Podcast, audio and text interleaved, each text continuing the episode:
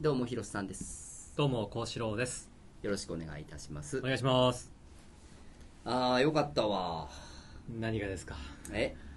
いや、この放送前にもう、クソおもんないひろしをこれどうするみたいな話から、幸四郎大先生がこう、あの、泥沼からポッてこう、引引き上げていただいて。いやいやいやいやいやいやいやいやでもまあ、勝手にね、それ思い込んでますからね、いろんな、いや、ほんま、まにでも、それう、ん、まあ、俺はさ、はい。幸四郎にこうやってこう、はいはい。やってもらってすごい嬉しいなと思うこといっぱいあるけど、のほんまにそれちょっと一回、録音撮りたいな、なんか。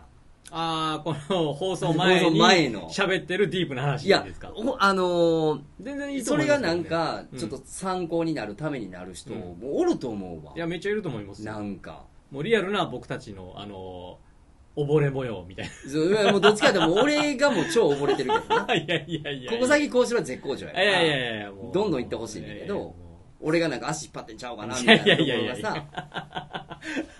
まあないけど。う何 な、なんなんすか？違うやん。だって別に、こうしろこうしろの個人活動やからさ、その俺がさは、い腐っててもなはい、こうしろには迷惑がかかれへん。言うわかりますよ。まあまあもう、ヒロさんがうからな腐ってた合うからもう僕がどんだけ涙流してるか枕濡らして。行きましょうか。はい。天才のラジオ。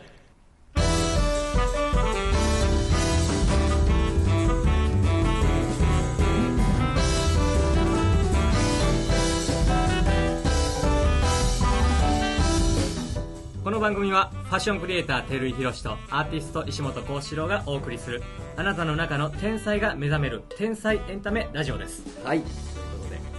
そうです。いやでもほんま今日よかった。今日よかったわ。あ本当ですか？そう。なんかこう見えてきてんのにでもなとかさ。こうこれええええはずやのになって言ってやっぱりそれが結果伴えへんとかさ。ってなってきたらもうなんかもうやめたろかって思う時もやっぱあるやん。そうですね。で一回思ったけどやっぱりやめれないから、やっぱりやりたいことなんやっていうのは、まあそこで再確認できることはいいことやけど、逆にだからどうするってなって、見えてへんかったらまた苦しみだけが続く。みたいなさすごい。いつまで続くのみたいな。ぐるぐるぐるぐる回ってる感じがしますよね。なんか長いわ今回なん。かあのネジみたいに回りながら上に上がってるんやでーって言ってくれる人もいるけどそうそうそうなん分からへんやんけっていう。うん。け 結局なんだからまあ結果ってじゃないやねんって言われた人それぞれな求めるものは違うとしてもさ、まあよまあ大きく言うと充実してるっていうことを味わいたいってなると、まあもちろんやりたいことやおもろいことそしてその経済的な部分がいろいろまあ欲張りやから人間って出てくるやん。だからどっか欠けてしまうとさなんかそこにフォーカスしてしまうからなんか進んでんのか進んでんのかよく分からんわみたいな。そうですよね。そう。で結局疲れ考え疲れておやすみって一日終わもうえる いやでもよかったほんまに今日は。えわよかったでもなんでそんなになんか面白いな人間ってやっぱりいや面白いですよだから。そういう意味で言うと。そういう意味でやっぱ人と会うって大事ですよね喋るね。大事大事、ねなんか。もう自分からは何も出てこないもん。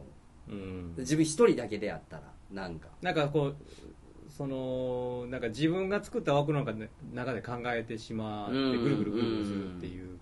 でも本当はちょちょっと外に答えがあってそうそうそうそうそうそう、ねうん、なんかそれが見えてなかったりとか、それがさなんかもううん、いやウルトラ C やでその答えっていうことじゃないからさ、まあまあそうですでもあ横にあったん、みたいな、はいはいはい。もしくは後ろにあったんやぐらいの感じやから。だから気づいた時にはアホらしいってなんねんやんかいつもな。ああそうですね。その悩みがいがないレベルの話やから。ってことは結局悩んでるが害があるようなこと自体がもともとないのかもわからんしな。まああの僕すごい思うんですけど、うん悩んで答えなんか出えへん。出えへんな。出えへん。ほんま出えへん。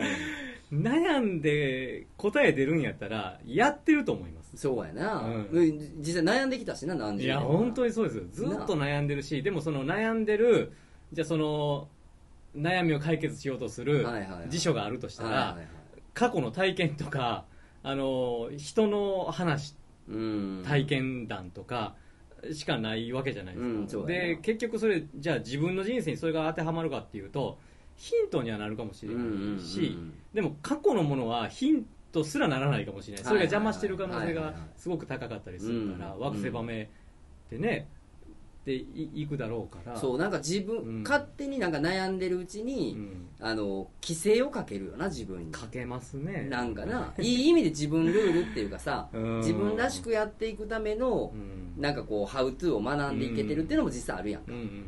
あるやん。あるけど、うん。それと同じ量なぐらいもしくはそれ以上うんうに、ん。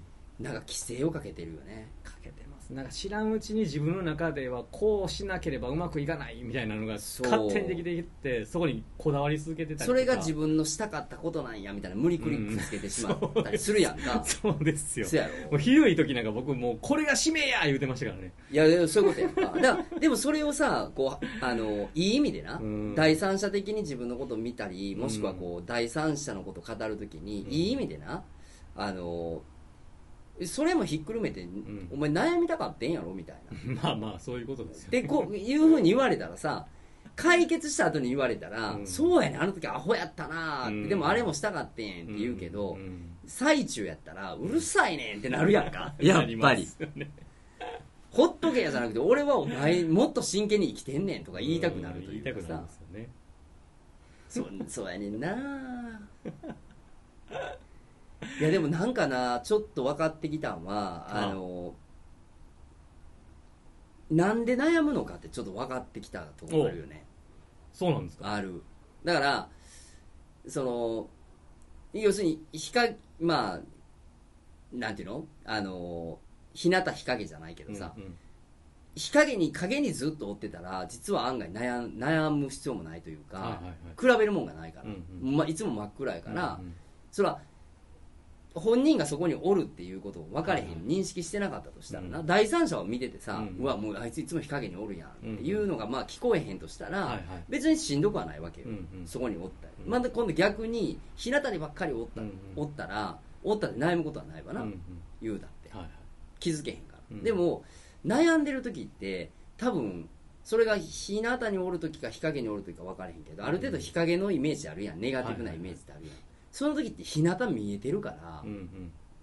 要するになんかこう見えちゃってるからっていうことで言うといいやんか、うんうん。日な日陰から日向に行きたいと思ってた人からしたらやっと見えたんやから。はいはいはい。で見え始めてから悩んでるよなって感じがするよね。だからその見え始めて、まあ、でも壁あるしな日向そうそうとの間そうそう。にみたいな。そうそうそうだからそこで選択肢やん。うん。そのいなんか何とかしたらいけそうやねんけど、うん。見え今まで見えてへんかったもんが見えてきて、うん。いいことやんそれって、はいはい、うわ見えたってその時テンション上がるやん、うん。じゃあ今度そこにどうやって到達しようかなっていうことを最初は前向きに考えんねんけど、考えたり考えずにこういい意味でうん。面白いって行動すんねんけどでもその日向の方まで行ける距離が縮まらない、うん。なんか体感的うん。に、ほんなら諦める自分出てくるやんが、うん、そうですね。もうああれ見えたけどやっぱ俺が行くべきとこじゃないねんなっていうか もうここでええんやろうなって。思って諦めようと思って後ろ見んねんけど、うん。まあ日向がもし温度が高かったらもううん。体感だけは感じるわけよ、うん。温度だけ。はいはい。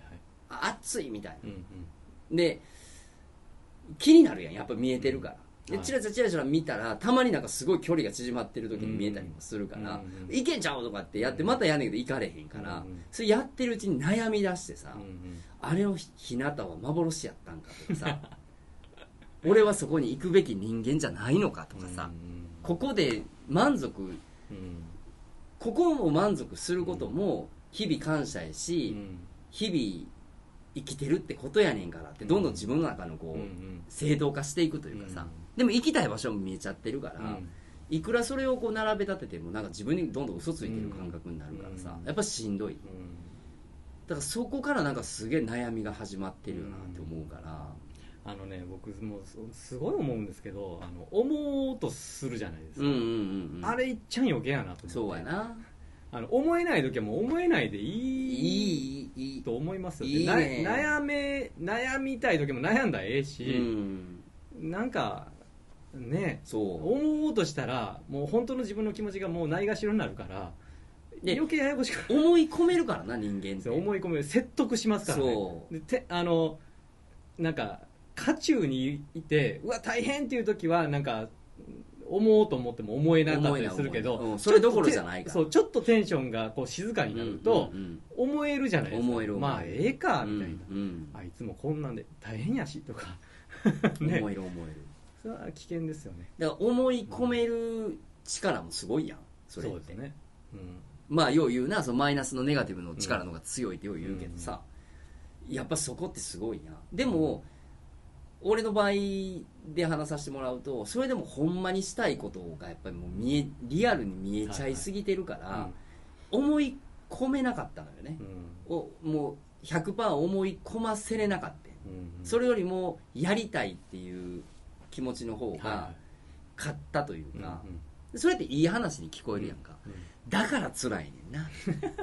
だからもうそのまま思い込ませれてたら案外もう、まあね。なあおはようとかいけてんのかもしれんけど 思い込ませれなかったからだから幸せなことなんやけどうん。日によっては不幸せに感じてしまうというか、っていうとこから「はよ抜け出したいな抜け出したいな」とかって思ってたのがさ今日交渉と話してちょっとグッと進んだ感じがあるよね。あよかったです。うん。でも実際その結果的に幸四郎がそういうふうにこうアドバイスくれるっていうまでのヒントがさ、はい。さっきのその、ん。このこ今週のいろんな人の出会いで考えたら、はいはいはい。めっちゃヒントはくれてるあそうですね結局。だから結局いい流れが来てるっていう話ですよね。そうそうだからそれが全くなくて教えてくれてるっていう話。からっていうと、多分そうじゃないねそこにはいかなかったですねそうそうそうそう。そうだから結局そういういろんなヒントがなんかパラパラ来てる中で、客観的に見てくれてそれってそうじゃないですかって言われてあほんまやなみたいな。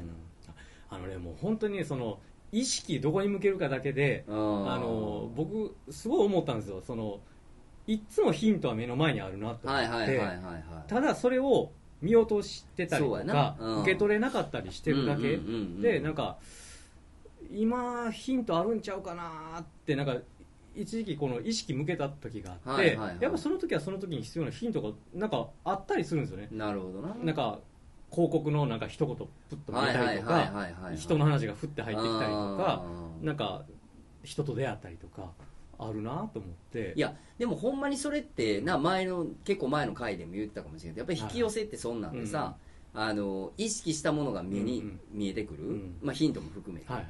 だからやっぱほんまにそれあるもんな、うん俺ずっとあの今ベスト作ったりしてるシャツとベストで。で男性にベスト着てほしいと思って、自分で意識的にな、うんあのベストってすごく便利やしおしゃれに見えるアイテムやから、で男性に聞いたらやっぱりベストって着ないですとか言うてたやん、うん交渉も最初、うんあんまり買う意識がないからとか言そうででいやでも絶対ベストっていいのになって思ってベストが気になってるやん、うんうんほんなら会社から家行くまでにベスト着てる人ババほど見るわけ。へえ。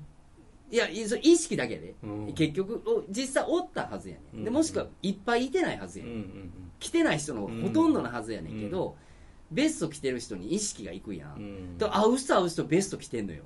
あー妊婦になったら妊婦見えるいうやつ。それそれそれそれ。本当それ。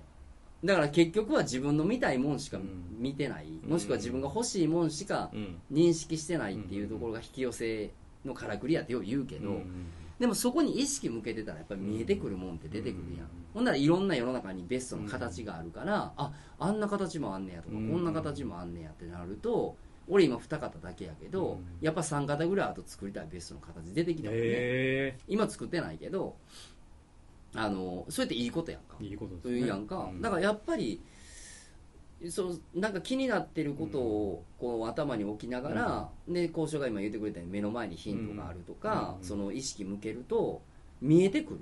うん。見見えてきます、うん。うん。なんか同じものからも違う視点があそう現そうそうれたそう。そうりとかだそれが直接間接的別にしてもさ、そこからインスパイアもらうこともあったりなあの、うん。プラスになることって見えてくるから、うん。でもそれはなんか何も不思議な世界の話ではなくてさ、うんうんうんあの現実的にちゃんと起こり得ることの話やから、うん多分みんなに皆さん誰にでも、うん。あ起こるし、うんあることなんやろうなと思うわ。なんかあの松下幸之助さんもなんかこう街歩いててなんかいい商品のアイデアないかなみたいなことを意識を置きながら歩いてたらなんか家の中から喧嘩してる声が聞こえて、はいはいはい。コンセントの取り合いをしてる。はいはいでそこから二股にしたらいいんちゃうかっていう発想からドーンっていったって言いますもんね。そんなんやもんな。あの、うん。満腹さんもそんな感じやしな。満腹さん？満腹さん？誰ですか？今テレビだから NHK やってる言ってたやんあの。桃福さんの。そうそう奥さんがあのその揚げ物しててあフライあ揚げたらええんや。はいはいはいはいはい日持ちすんねや。うん。そんなんやもんな。ね。ヒントは目の前にありますよ。いや頑張りますよ。はい。今週の天才ちゃん。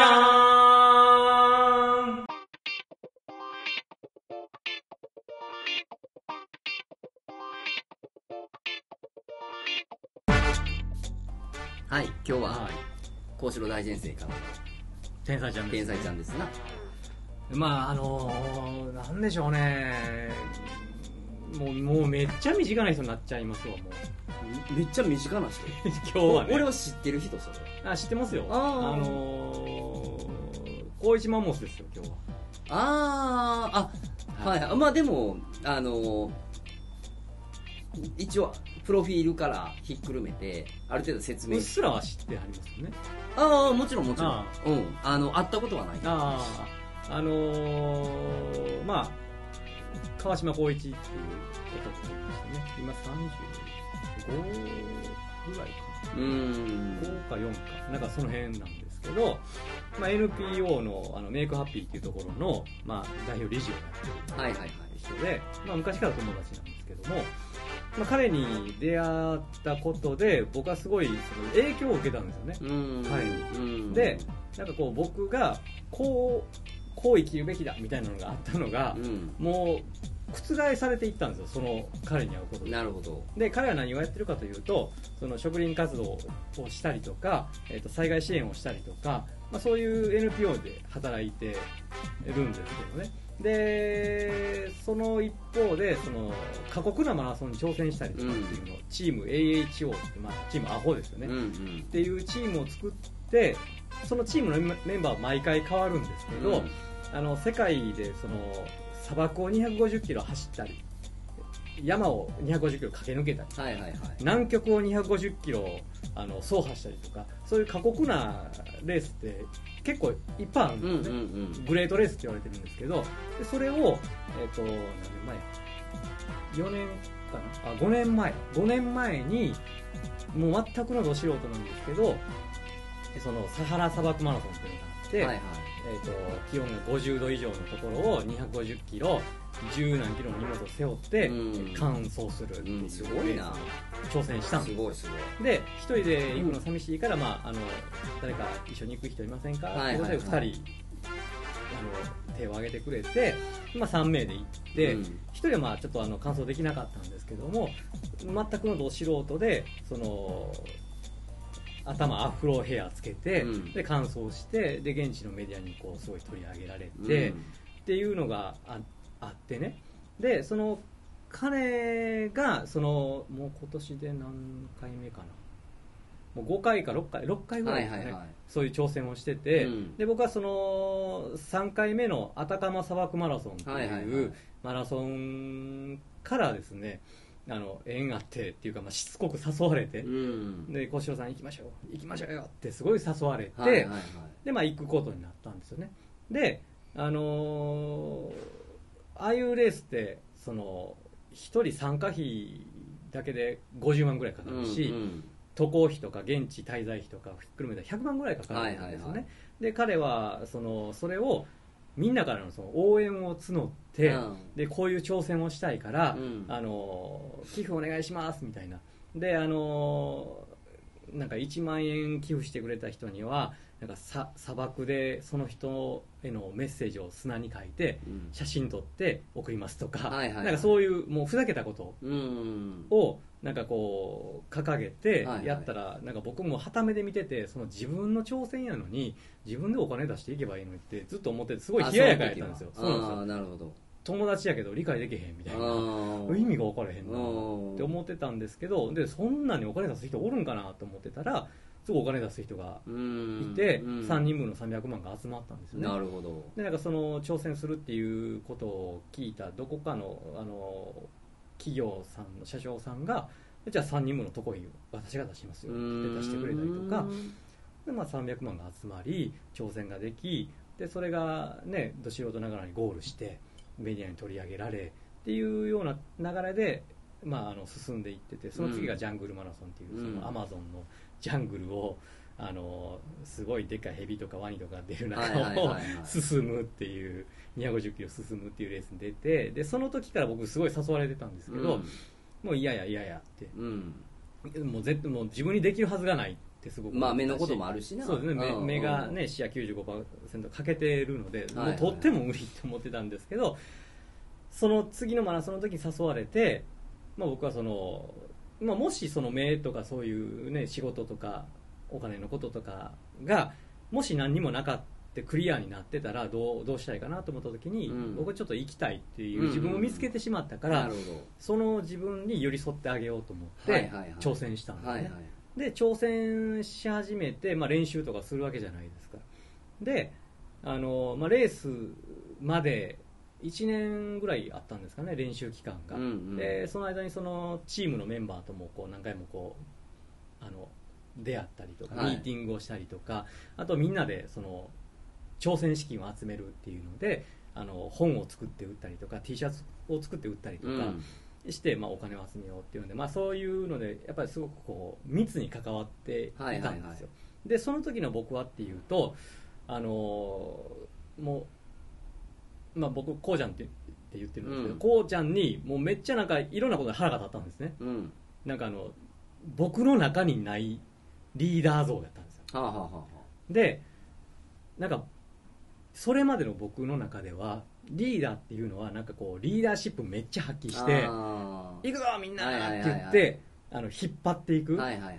なんかそんなイメージだったんですけどこうちゃん自体は「あいいよね」みたいな感じでなんかあのどんな人もなんかこう「それでいいよ OK」みたいなことをなんかこう受け入れていくんですうよ、ん。であのもう衝撃的やったのが僕はチームをまとめませんっていきなり 言う言うたんですよね、はいはいはい。でもそれがもうびっくりしてえチームリーダーなんかこうチームをねこう一つにまとめていくのがリーダーなんじゃないのと思ってうん。そこからええって思ったところから始まりでも結果そのなんていうのその途中のミーティングをね2週間に1回とかしていくんですけどでそこですする話っていうのは何かっていうと今の気持ちとゴールのイメージ。この2点だけ。この2点だけをとにかく大事にしてみんなで共有する。っていうことだけをやっていったんですよ、うん。彼はね。で今あんま練習できてません。でなんかすごいテンション落ちてます。っていうのもこうさらけ出していく。でそれに対してそのこうちゃんはいやそこはこうした方がいいよとかもっとこんなトレーニングやらなあかんでとかっていうのはもう本当一切なくて、うん。あそうなんだ。いいね。みたいな。ハッピー。みたいな、うんうん。そんなんでこう全部終わっていくわけですよね、うんでもその初めはそれにすごい僕は違和感というか、はいはい。こんなんでチームまとまんのかなって思ってたんですけどそれをやってるうちになんかこうみんなが安心していくんですよ。うん。あこういう例えばまあネガティブな気持ちを出していいんだ。はいはいはいはい。とかなんかこういうところが嫌で腹が立ちますっていうのもあそうなんだっていう、うん。ただただ事実を見る。あこの人はそれで腹が立ったんだなっていう。そこに対してこうジャッジがないし、はいはいはいい。やいやそれはこうこっちににした方がいいと思うよとかうん。そういうのもない。コントロールしようとすることもないでやっていくとなんかこうみんながこう自分のこの内側のものをこうどんどんどんどん出していけて、はいはいはい。みんなが勝手にね自分らしくなっていったんですよ、うんで結果レースの時に気がつけばあのなんかチームの結束みたいなのができててなんかつながりみたいなのができててでも、まあ、僕は1年目あのリタイア4日目で、はいはいはい。ね、あの1週間のレースのうちの4日目でリタイアしたんですけどもでもその翌年もう一回再チャレンジあのこうちゃんがねあの再再チャレンジもし小潮さんが行きたいんだったらもう一回チームを組んでうん同じところに行きますって言ってくれたので、じゃああの行きたいですって言ってお願いしてで今度はその最初は6人やったんですけど次は10名うん。人数が増えてでその10名で挑戦していったんですけど、まあ、そこでもまた同じような感うんじで、うんうん。その本当に最初はまだもまとまらなかったチームがだんだんなんか知らんけどまとまっていく、うん。なんかしすごい自然に思い合うメンバーになってて、うんで結果10人全員でゴールっていう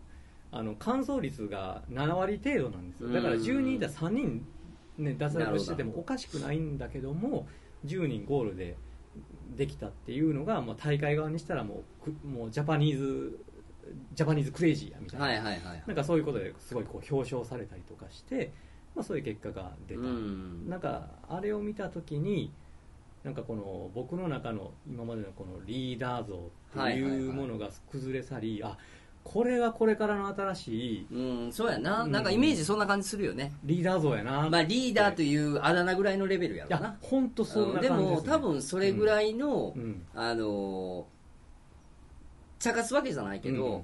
多分ねそれぐらうい、ん。なんやろかこう昔のさ、はいはい。そのリーダーって言われる人たちの、お俺はずっと仕事してきたからな、はいはいその要するにそういうこう役職とかさ、はいはいあの管理職とかさ、でまあ、社長さんも含めてそうやねんけど、その組織ってあるやんか、はいはい。まあ、そこに結局利益や実利益をちゃんとその売り上げを出して、ビジネスをして、でそこにこう働いてる人たちに給料もちゃんとこう確保しつつ、会社に対し、まあ、国に対して税金を払うっていう基本的なまあ会社法人をする責務があるやん、はいはい。でそこにいてる人たちのリーダーっていう感覚が多分世間的にはリーダー像の感覚やと思うな、そうですね。多分な、うんうん。だから多分それが一旦潰れてしまうやんか、うん世の中的に。そうですね。れがあかんって意味じゃなくて、あのいい意味でな、うん。そのスパルタで育ってきた人たちが前のあの学校のさそのスポーツ選手の話も一緒やけど、そのスパルタで育ってきた世代の人たちがまたスパルタで教えていくっていうことでうまくいってた世の中が、ちょうどその年代的にさ、うんまあ、うちらの1970年代ぐらい生まれの人らがこう管理職から上になってきた時に、はいはい。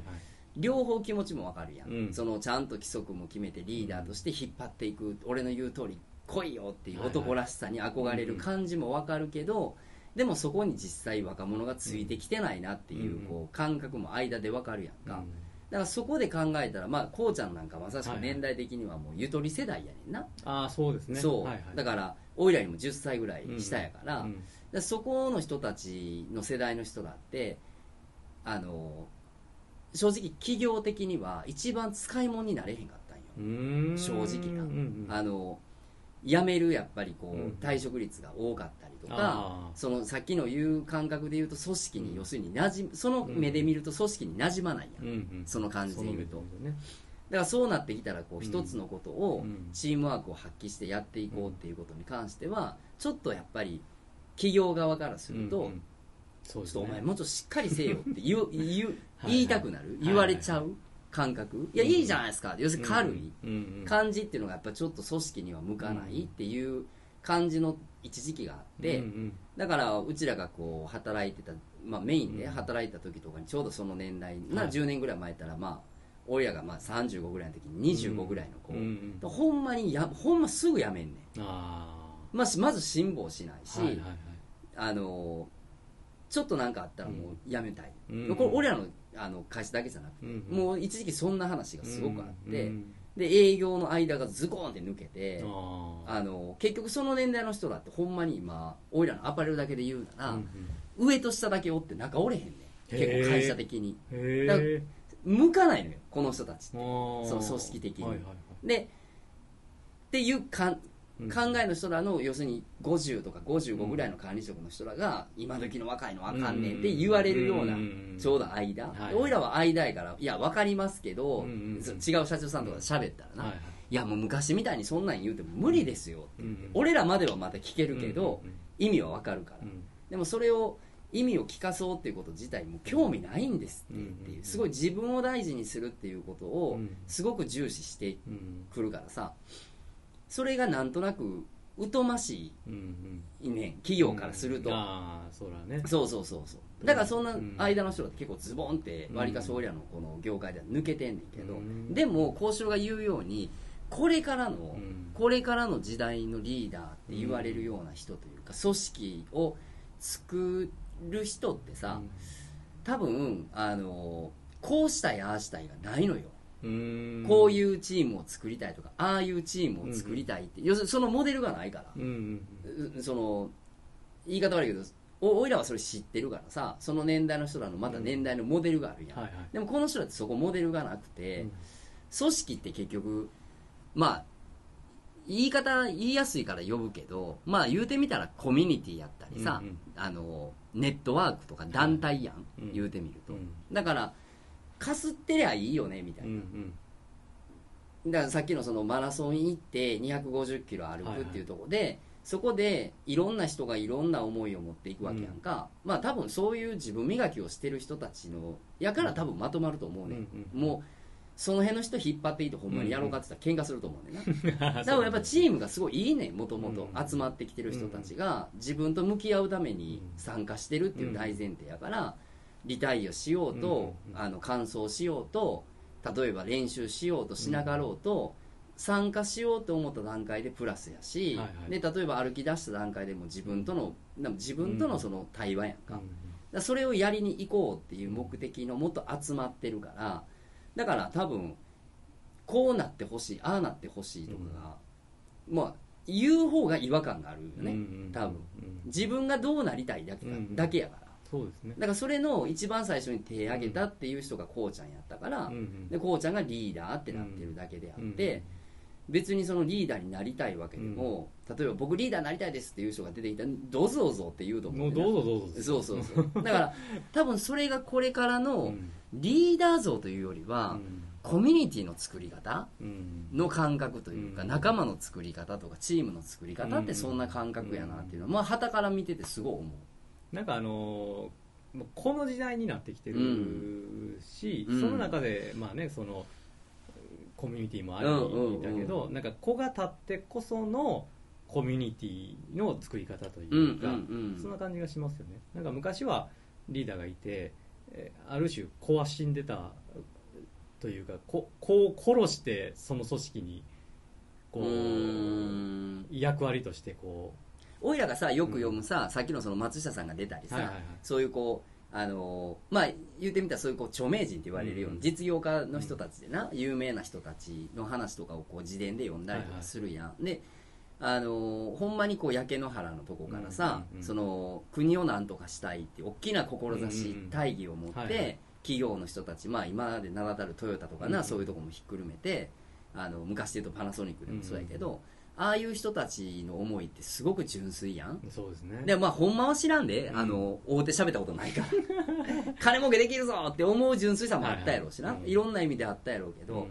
多分束縛しようとか、うん。管理しようなんか多分最初から思ってないと思うね、ああまあそうかもしれないですね。そう。要するにこう刑務所的にな、うん。うん。そのあの縛り込んでルールガチガチにしてっていうことを目的で作ったんじゃないと思うね、うんうん。自分の力が所詮人間の力の一つの力なんか知れてるからあの要松田さんがなその自分より賢い人間しか会社には入れへんって言ってた通り自分はアホやから、うん。勉強も学もないからあのもう常にそういう先生読んだらもう最前列でいつも勉強して聞いてたってよ、うん。なそう自伝にも出てたけどな、うん。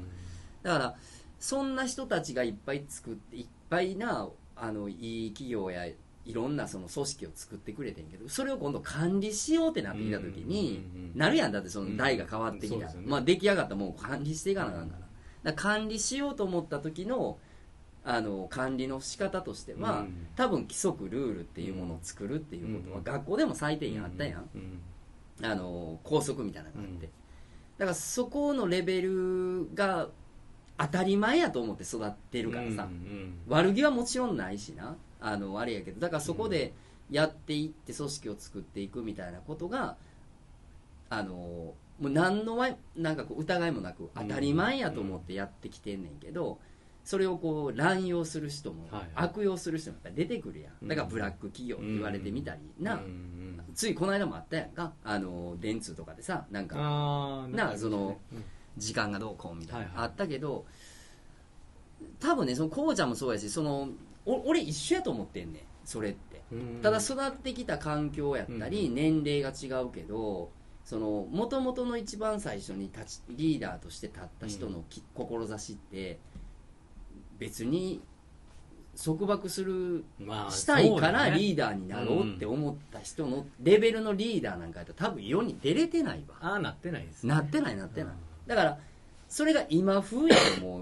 当たり前今を一番生きてるからさ、だからだからこれからのリーダーはこうやっていうふうに変わったっていうふうには俺には見えてない、うん。なんかあの結局そのその人の思いうんその人の思いとかその人がやりたいっていう志にうん。自然に集まってくるのか、まあ反強制的にというかさ、うん。企業やったらどうしても人がいるから、うん。人手不足とかもあるから、まあそれを集めなくてはいけないのか、うん。みたいな違いなだけで、でもほんまに持ってる部分は結構元からそこなんじゃないかなというか、まあそうでしょうね。うん。うん。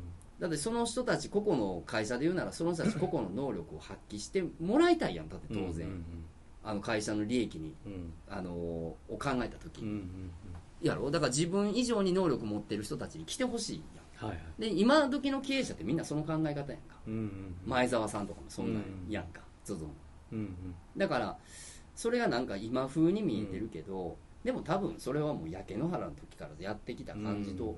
俺はなんかすごく一貫性は見えるけどな、うん。まあなんかそういう意味で言うとなんかあの自分らしく素直に生きてる人そうそうそうそうそうな感じですよね。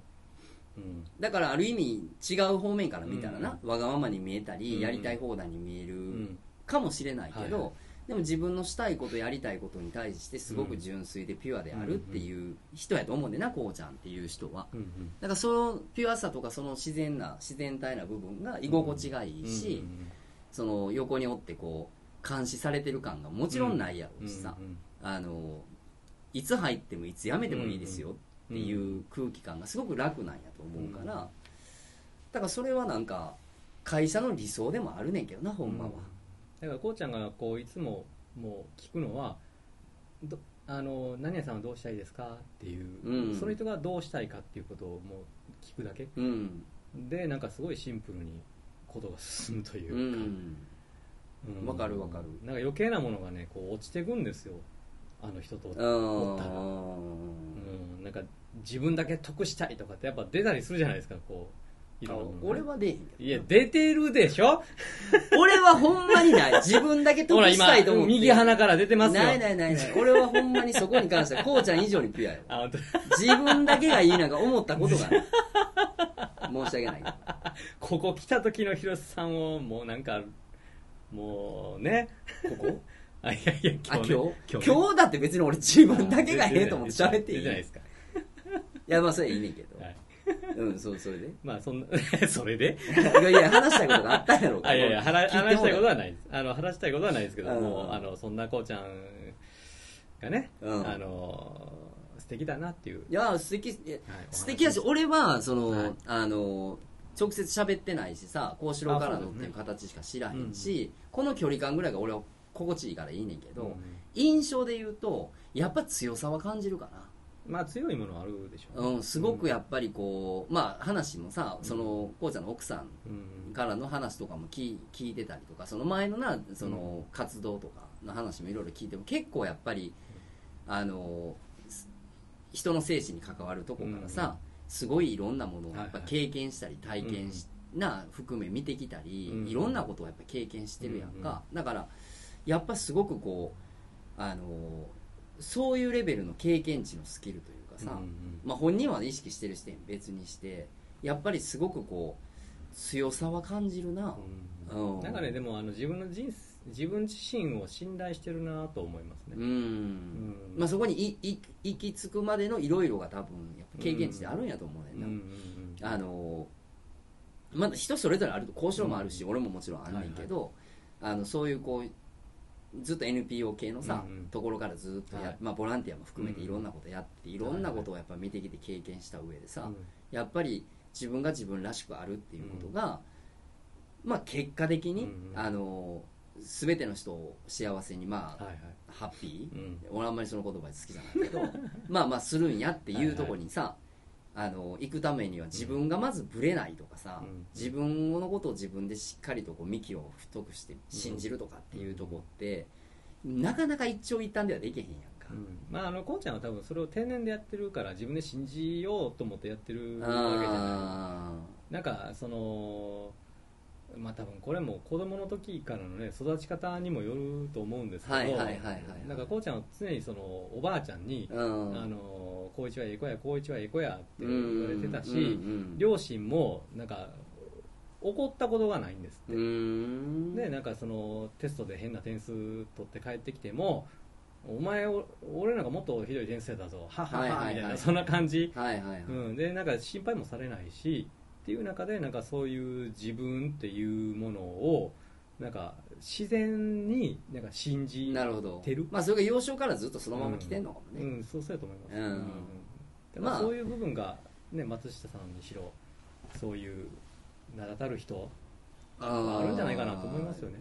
まあでもあの人らは逆にこうそれがほんまか嘘か分からへんけど、うん。孫さんとかもそうやし、はいはいあの町田さんとかもそうやけど、うん。やっぱり壮絶な幼少時代だからな、うんそのうん結局もう、まあ、孫さんなんかさ、はいはい。家がまずないからさもうあのある意味なその不老者って言い方の方が正しいんかな、わかる。もうほぼそれやからな、うんうん。でしかもまあ国籍も違うからさ、うんうんあのものすごい苦労してるもんうんね、うん。だからそれがいいとか悪いとかじゃなくて、なんかそそれが必要なくこうちゃんまあこうちゃんがそうやったか分からないけど、それなんかナチュラルにはいはい。その自分らしくあるっていうことができる人もおればそういう経験して自分らしくあるっていうことにたどり着く人もおると思うし、いろんなその方法があるんやろうけどさ、あのまあその人に必要なことで結果そこにたどり着けるっていうところは、俺はでもやっぱりまだまだ自分の中で弱さも自分で感じることいっぱいあるからな、うんだから自分を疑うとか疑えへんとか人を疑う疑えへんとかうん。ちょっと横に置いて、やっぱり自分と葛藤する時っていうのはすごくあるからさ、あのまあ、こうちゃんがあるかないか知らんで本人しか真実は分からんや、うんでもあの俺は正直にあるからさ、うん。あるからあるって言うねんけど、うん。でもそれはおそらく去年よりも5年前より10年前より、もしくはまあ20年前よりやっぱり自分の中で強さは増してるなっていうのはうん経験値とともにな、うん感じるから、うん。だからそれはなんか知るまでやっていくのかあのやりたいことでやるんやろうし、うん。なんか終わりはないような気はする、終わりにお俺の場合はね、うん。うん、天然ではないから。天 まあ然で、みんな終わりないですよね。うん。こうちゃんも悩んでますしね。うん、だから、あのその人に必要なその、うん。オケージョンがあるやん、うん。そのシチュエーションがあると思うから。だまあ厳しく育てられた人にはうん。厳しく育てられたうん。良さがあるやろうし、うん。まあ、そういう意味でこう褒められまくった、うん。なに育った人にはその良さがあるやろうし、うんよう言うやんなんかこう幼少それこそ前の魚ちゃんじゃないけどやっぱり天才ちゃんをさかなクンですよ。さかなクンか。あの天才ちゃんを育てるのに親がキーワードでっていうのはすごくあるやろうし、でもそうじゃない天才もさっきの、まあな孫さんみたいにさ、うん。とかジョブズさんみたいなとかおるからな、うん。超天才が、うん。だからまあその人に必要なもんでなんかどっかで化けるっていうのはあるんやろうしな、まあうちもちなみにもう超褒めまくってるけどね。何しても賢いなー言うてるわ。それただの親バカじゃないいやただの親バカやんこうちゃん。みんな親バカやって。それはみんなは一緒やって。あまあまあそうですね。いみんなそう。だからそこには全て愛やんか。そうですね愛だからその人が好きで好きで好きでたまらんかったら、うん。何してても可愛いもん、うん。何してても褒めたなるよそんな、フォーク持てたら持てたなーって言うよ そうですね。そりゃそう。いうもんですね。俺はもう親バカ大もう大賛成やし大好きやで。そうですよね。うん。うん。いいと思いま全然いいと思す エンディング。皆様からのこの番組に関するご意見ご感想をお待ちしております。メールでのお問い合わせは、えー、天ラジ546アットマーク gmail.com tenraji546 アットマーク gmail.com までお願いします。うお願いします。えーまたツイッターでも募集しております、えーアカウントに直接の場合は「アットマーク天ラジ546」で検索してください、えーまたは「ハッシュタグ、えー天才のラジオ」までどしどし書き込んでください。どうぞよろしくお願いしおます。願いします。いやそうですか。ー何がですか？いやマラソンなマラソンで行った人たちはやっぱり、はいはい。あのーやっぱりよいいのみんな。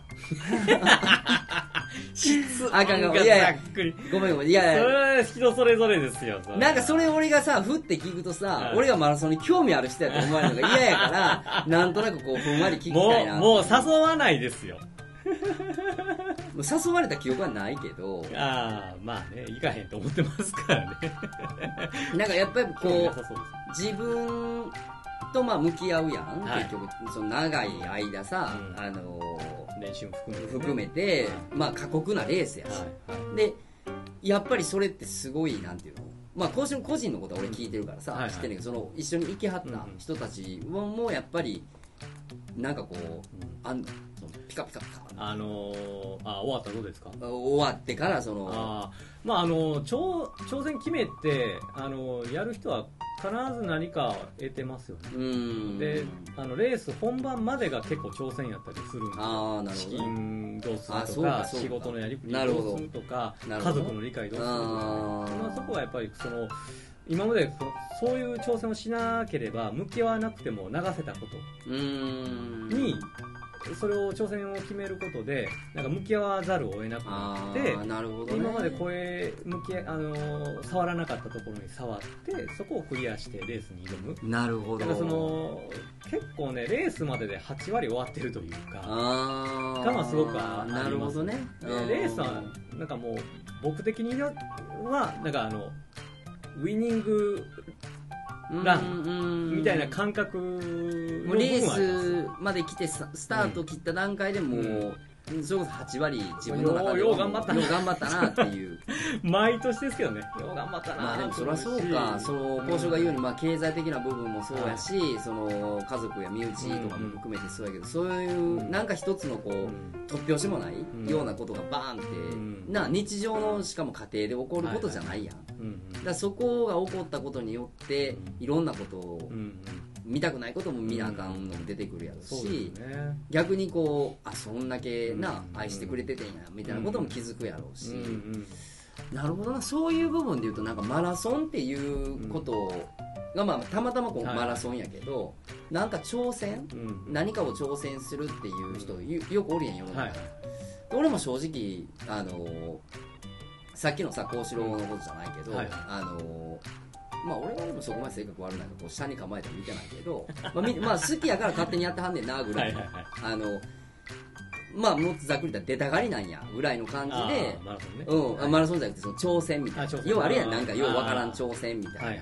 あの感じのなうん。こと、突拍子もないことやで、うん。みたいな感じの人ってただ単にそれが好きなんやぐらいに思ってたけど、うん。